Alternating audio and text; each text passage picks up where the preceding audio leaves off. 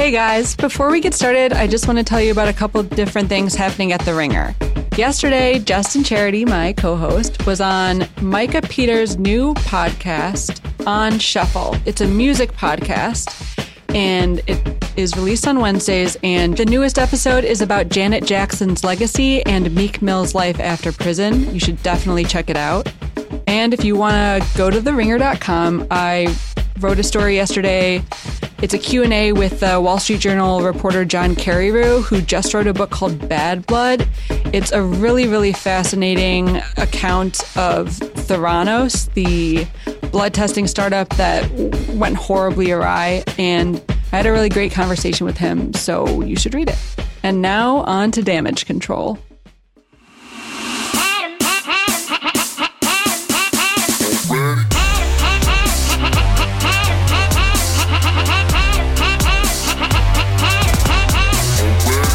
Justin Charity. I'm Kate Knibbs. Welcome to Damage Control on the Channel 33 Network, a podcast where we unpack what upsets, excites, and divides us in popular culture. This week, we're talking about Facebook, Uber, and their recent cryptic TV advertisements, which seem to be part of their respective apology tours. But first, we're talking about the weirdest celebrity couple of 2018, which is saying a lot. Elon Musk uh, and Grimes. Do you know who Grimes is? I know who Grimes is. Okay. Come on, Kate, give me some credit. We're going to talk about why they're an especially disturbing and almost and politicized celebrity couple Yes. on this week's Damage Control.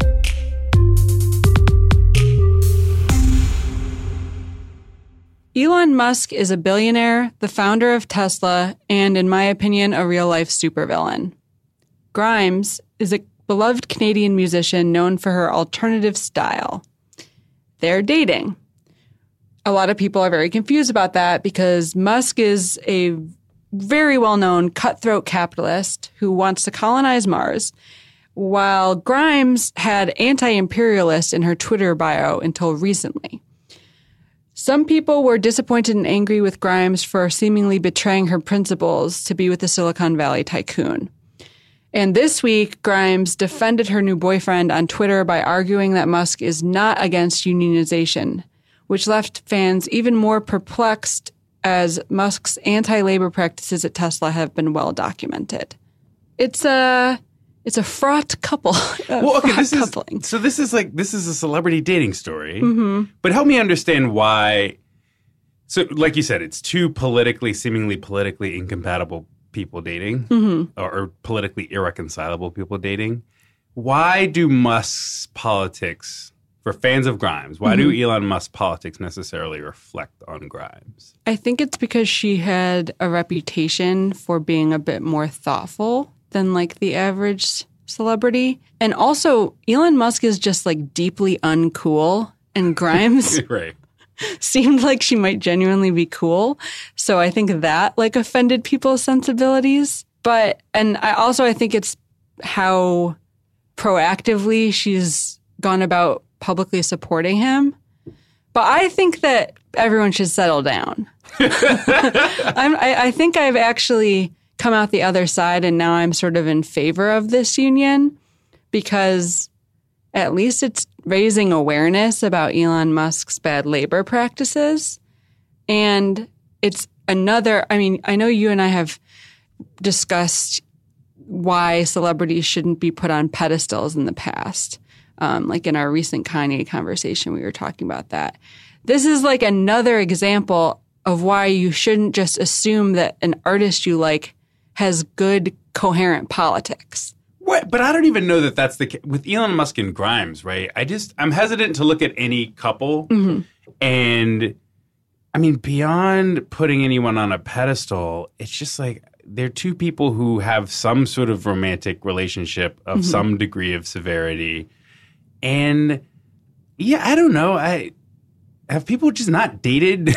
well, I think it would be one thing if Elon were if Elon were Alex Jones. Maybe I would be like, okay, now I yes, That would be wild. that's that's incomprehensible, and that's the sort of person who shouldn't be allowed to date anyone, right? Yeah. um, but yeah, I don't know. Do people I just don't. I, it just seems weird for that to be the standard of dating. The idea that these two people need to be roughly politically coherent in order for them to make sense as two people who have sex and maybe do more than that. Talk about make really really dorky jokes about right, sci-fi. right, which is how they met, right? Like Yeah. Elon Musk at one point. Um, this, I mean, originally this relationship surfaced in in public. Uh, I think, according to a gossip item and maybe the Post or something, around the time of the Met Gala. yeah, and But- then they came public at the Met Gala. Right. And I think Musk is the one who said that they initially bonded over a tweet of his. I've never. What man has He ever. slid into he her slid into her DM DMs. DMs. Oh, that's right. She had a tweet Yeah, about some science bullshit, and then they bonded over science. yeah, and it was like a bad pun. Something I like but I mean, I think this relationship is actually really it's a it's a tool we can use to learn. Okay, first of all, first lesson from this relationship. If you are rich enough, you can slide into someone's DMs and make a bad joke and start dating them. Second lesson, don't assume that your celebrities who seem cool are going to partner up with someone cool or that they have coherent politics. Kate, I'm going to tell you my problem with this story.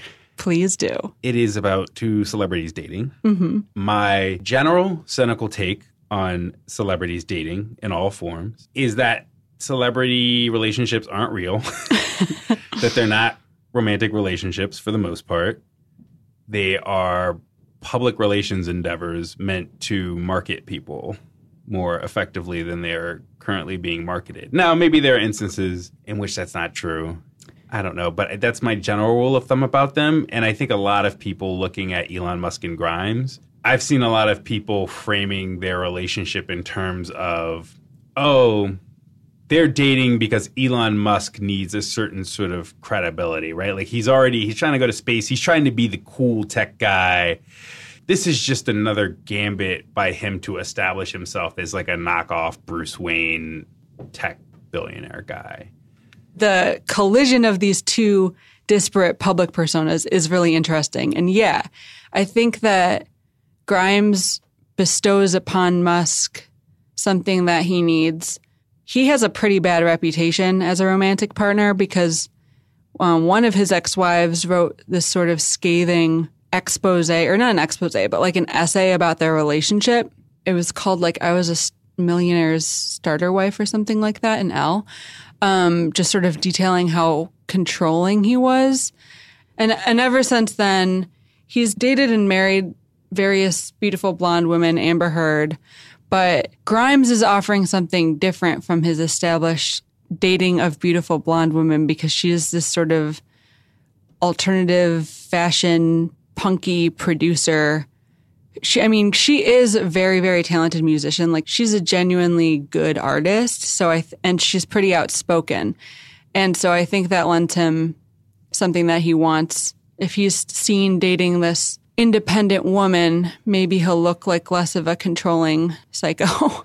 Right. If they or if celebrities in general look at relationship like a romantic pairing that way, that seems cynical. But it seems equally cynical to me that the audiences for these two people, especially Grimes' audience, kind of implicitly agree that that's all celebrity relationships are, right? Because they, in, in so much as there's a backlash to this celebrity couple, mm-hmm. I think specifically a backlash against Grimes. Mm-hmm. To me, it's people sort of discarding the personal romantic element of this relationship and regarding the relationship only as a brand exercise for the two people involved that doesn't seem any more or less cynical than Elon Musk's purposes in being in this relationship and publicizing this relationship in the first place. See, this is why I'm pro this union. I'm like, let these Canadian rich people kiss. But I'm anti this union if only because it, re- it it's one of those things that reveals in ways that always makes me uncomfortable. It reveals how invest how psychologically invested intelligent adults are in the romantic lives of strangers who don't give a shit about them. like that's what's strange to me and I Imagine if Grimes was who people thought she was Yeah. and was this sort of crusading activist with this incredibly cogent political philosophy and they fell in love and she completely changed Elon Musk's ideology and then she convinced him to colonize Mars um, for everyone and not just for rich people. And then he saved us all, and then he turned into a superhero. That would be pretty cool, wouldn't it? That would be cool if I were a child and needed to imagine things like that. But why? My, I guess my question is, why do I need to imagine either either the, either the current scenario or that scenario, that sort of idealistic scenario? Like, I don't know. I think that two people are dating and they may break up. They may break up at some point. Like, they may be fake. They may be real. It just strikes me as interesting that people, uh, I would say, very immediately when the news of this relationship leaked it really became this political referendum on Grimes in a way that, I mean, if her tweets are any evidence, I think she was very startled by. But it's startling to me how quickly people interpreted this relationship as a political referendum on Grimes. Yeah, I mean, one of the reasons why I wanted to talk to you about this relationship and the response to it is because it's a very classic example of everyone focusing on completely the wrong things. Instead of people getting all worked up about Elon Musk's documented anti labor practices, they're just upset that a cool girl decided to date him. Right, right. And it's weird because there's a sense in which the the backlash to this celebrity pairing if you ask those people why they're mad, they'll tell you, well, I'm mad because of Elon Musk's bad labor practices and his bad outlook on the future. They'll Mm-hmm. tell you that in response, but that they sort of themselves have inverted the conversation so that the conversation isn't actually about those things Yeah. that they care about. It's about the superficial thing, which is the pairing itself. Mm-hmm. And so, yeah, it's this weird sense in which the discourse, which maybe has righteous intentions, has completely reversed its own polarity and is leading with the totally frivolous, like meaningless story that's about obsessing over other people's love lives, even though the thing that ostensibly we all care about is that Elon Musk is an unsavory figure. yeah. Although, if he's listening, I would take a ticket to Mars. Why? Why are you trying to go to Mars? I'm talking like worst case scenario. I'm Yeah, not going do to you go know how right annoying that'd be for Augie and Zach as the producers of this podcast if you went to Mars and then we had to take like that would be the time zones. We don't even know how that works. This would be in a post ringer universe. Oh my god, this is thinking dark. dark. This got really dark really quickly.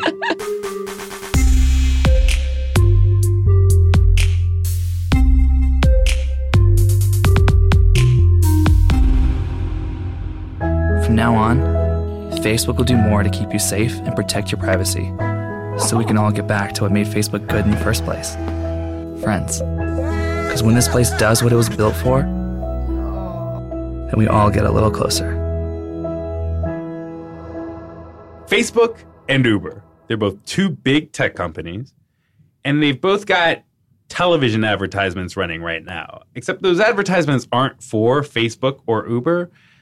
The TV advertisements are basically apologies to their respective user bases.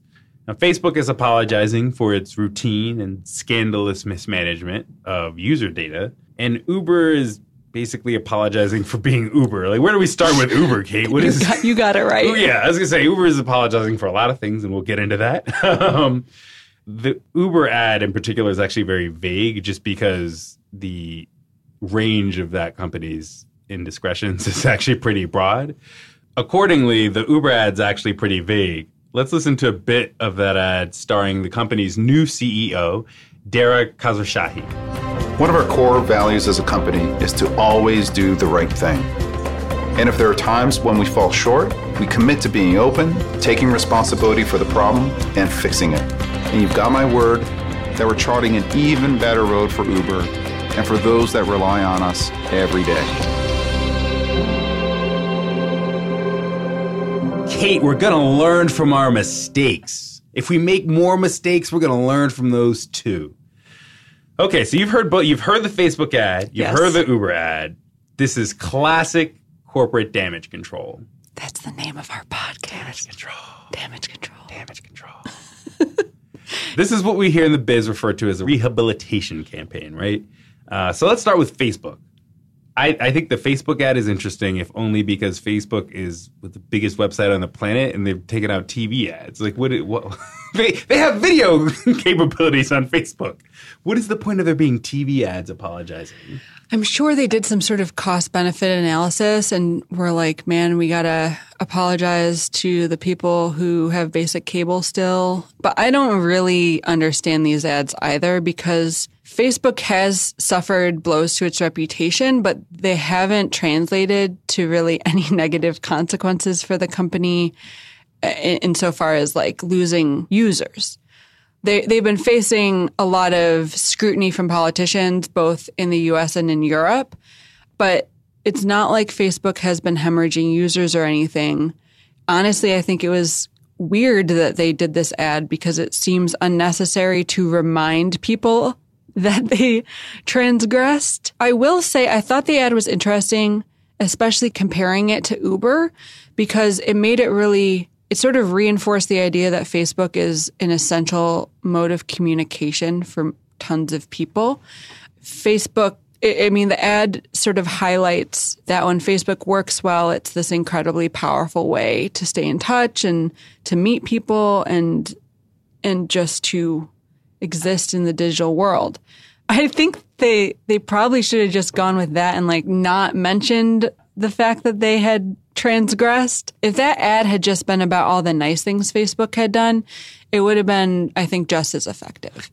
So that the ad is Facebook addressing the idea that beyond its pretty simple origins, right? It's just a way to connect people, a way for you to break up with your girlfriend publicly on a social media platform and list your relationship status and message people. You know, the ad acknowledges that Facebook has struggled with spam and fake news and managing user data. And it's sort of the ad, Zuckerberg's not in the ad, I should say. Which was a good call on their part. He's well, his, I, his, spirit looms large in that to me because I mean it is good because his media presence is something else. Mark Zuckerberg, tried, but he's tried so hard to become more of a presentable public facing CEO, but I don't want to see his face. But the ad is interesting because it echoes a company line about Facebook that I associate with Zuckerberg personally, which is that permanent defense of Facebook as how could we have ever known?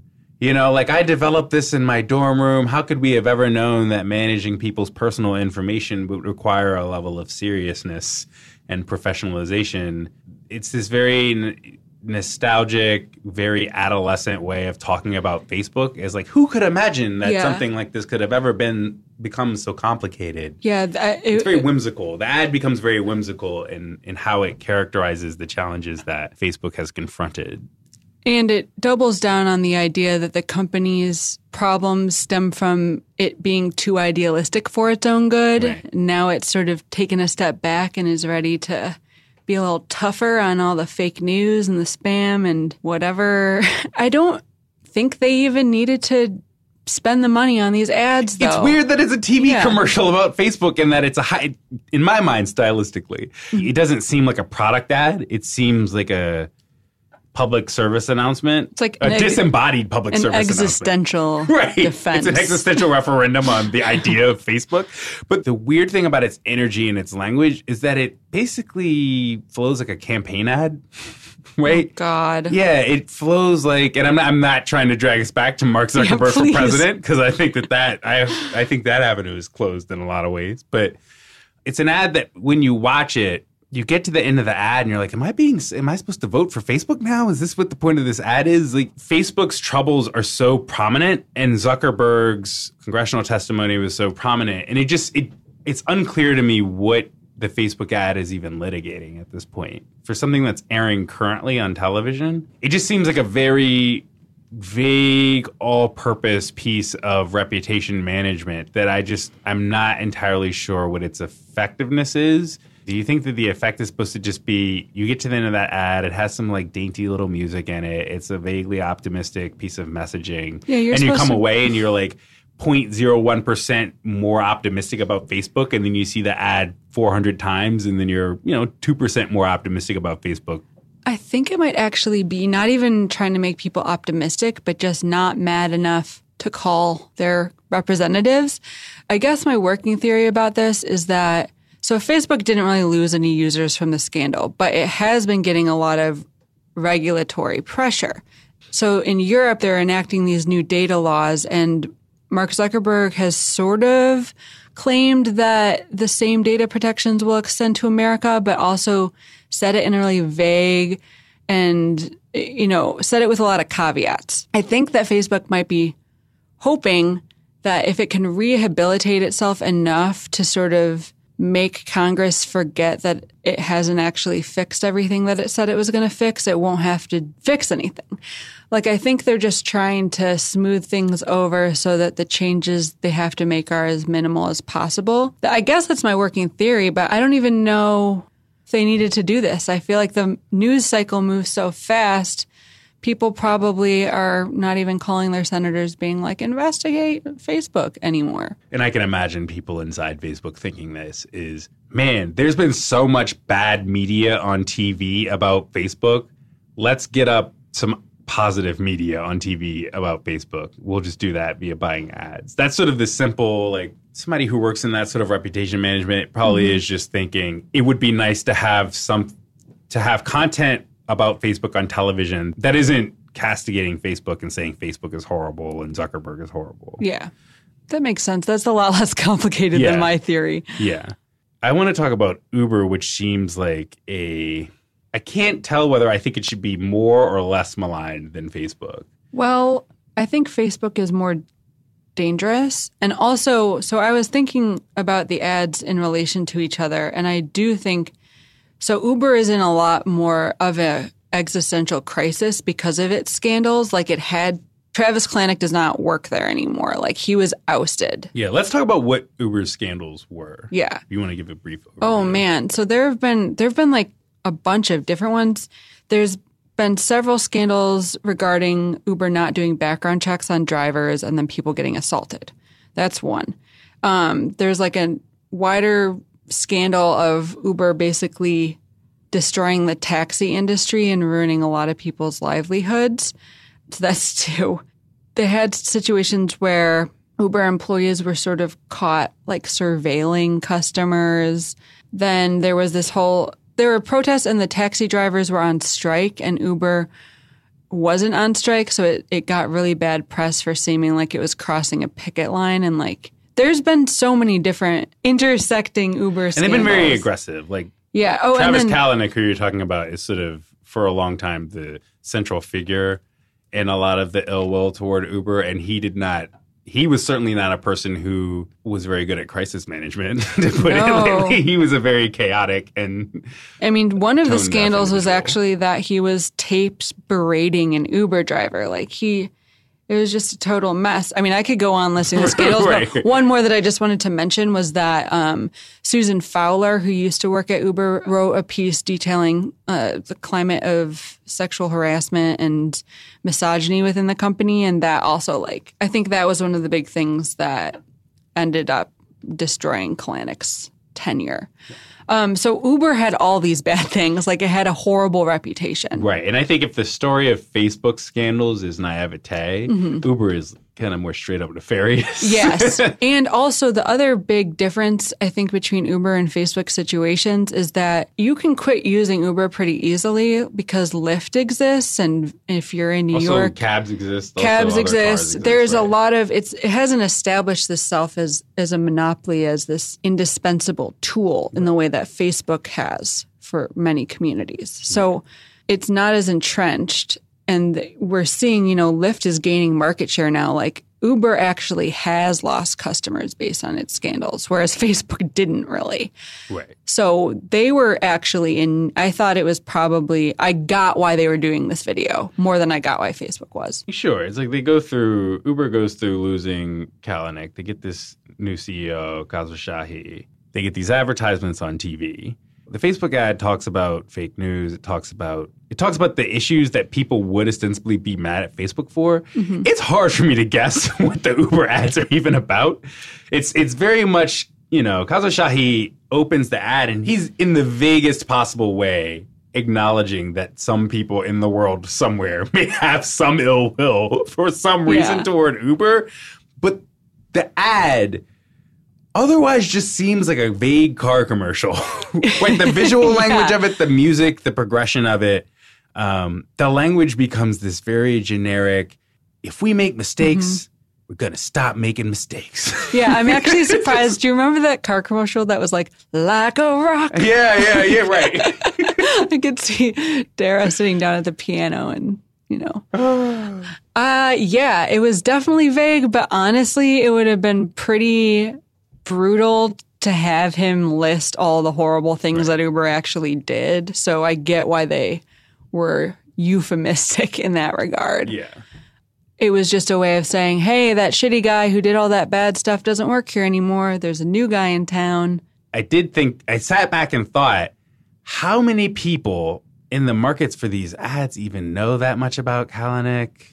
Know that much about specifically the internal strife at Uber to Yeah. such a degree that would justify the existence of these ads in the first place? Because otherwise, I just I I tried to watch the ad. I tried to take myself out of my own context and watch mm-hmm. the ad as somebody who only vaguely knows about Uber. Mm-hmm. And there's a level on which the Uber ad just seems illegible.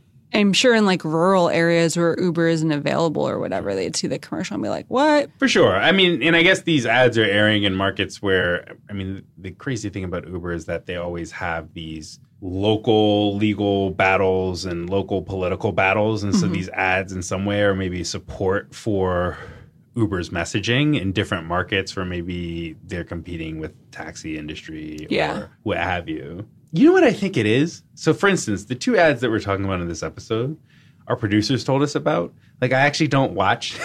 Yeah, neither of us have cable, right? You don't have cable either. Right. Yeah. Right. And it's weird because so much of all of the big news that we read about these companies as sort of bad actors Mm-hmm. in the tech community is through online.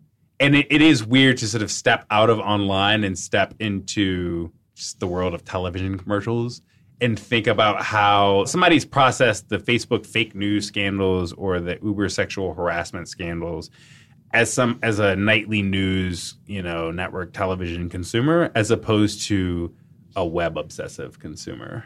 I think there's probably a difference, although I I do I since I don't have cable either, I'm really basing this off whenever I go home to my parents' house, they're big night, nightly news watchers. And so I like to sort of do a sort of comparison of what sort of news we've been getting because it is interesting to see how like the medium through which you consume news informs your diet of info. But there have been like TV exposes on Uber for, sure, sure. for so sure. I don't think it's one of those things that's too obscure. I will say that I was in the grocery store the other day and people in line were like talking and they were talking about Instagram and how they were quitting Facebook and I'm annoying. So I was like, oh, you know, Instagram's owned by Facebook. And neither of them knew that. So I think we do always have to take a step back and remember that most people are psychologically healthier than us and aren't glued to Twitter all the time. right. The thing we have in common though is that we're all trapped on Facebook. even, even after we have deleted our or disabled our Facebook accounts, we're all trapped on Facebook together. Oh, yes. I feel like a very large swath of people don't even know that Instagram is owned by Facebook. They use Facebook without even knowing it, basically. And I mean, I know some people have been able to cut ties with the company altogether, but it's really hard to use the internet and not use any Facebook products, whether it's WhatsApp or Instagram or just like using a Facebook login to access another website or whatever. Like it's very hard to quit. I mean, in that sense, it doesn't really matter whether I saw the TV ads. It doesn't really matter whether I disable my Facebook or not. I think the thing we all have in common, whether we have Facebook or not, is that whether we know it, we're all kind of just stuck in a Facebook world and we're stuck on Yes. Facebook Yes. together forever. Looking at pictures of Elon Musk and Grimes. true, true. I'm Justin Charity. I'm Kate Knibbs. That's it from us this week. We'll see you again on Damage Control in two weeks. Bye.